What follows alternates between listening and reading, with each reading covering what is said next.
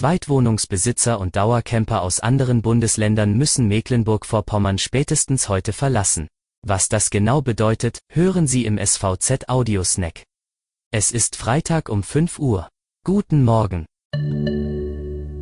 Was sonst noch wichtig ist: Das umstrittene neue Infektionsschutzgesetz mit der Bundesnotbremse hat die letzten Hürden genommen und tritt am heutigen Freitag in Kraft.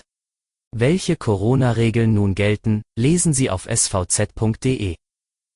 Zehn Tage später als ursprünglich geplant beginnen heute mit Englisch für rund fünftausendfünfhundert Schülerinnen und Schüler in M V die Abiturprüfungen. Aufgrund der besonderen Situation steht pro Klausur eine halbe Stunde mehr Zeit zur Verfügung, so Bildungsministerin Bettina Martin. Allen Schülern wünschen wir viel Erfolg.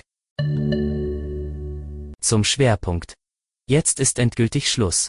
Vorerst bis zum elften Mai darf nur nach M V einreisen, wer seinen Hauptwohnsitz hier hat oder seine Kernfamilie besucht.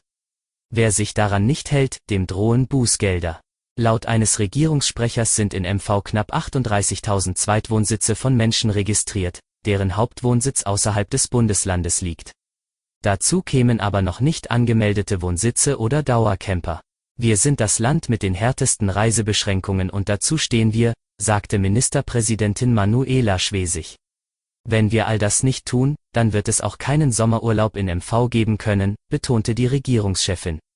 Auch Dauercamper mit Wohnsitz in M V sind von der Verordnung betroffen. Nach Angaben eines Sprechers des Landescampingverbandes ist für sie der Aufenthalt auf dem Campingplatz tagsüber zwar erlaubt, das Übernachten aber verboten. Explizit verboten ist das Reisen in Mecklenburg-Vorpommern also nicht. Nur das Übernachten. Abgesehen davon gelten dieselben Regeln, die sonst auch für Wohnmobilisten gelten. Nach Paragraph zwölf der Straßenverkehrsordnung ist das Parken grundsätzlich überall dort erlaubt, wo es nicht verboten ist. Und zur Wiederherstellung der Fahrtüchtigkeit ist es in Deutschland auch erlaubt, in seinem Auto zu übernachten. Für in der Regel maximal zehn Stunden. Dabei darf allerdings nicht der Verdacht entstehen, dass es sich um einen touristischen Zweck handelt. Campingstühle sollten also im Fahrzeug gelassen und die Markise nicht ausgefahren werden. Das war Ihr Audiosnack.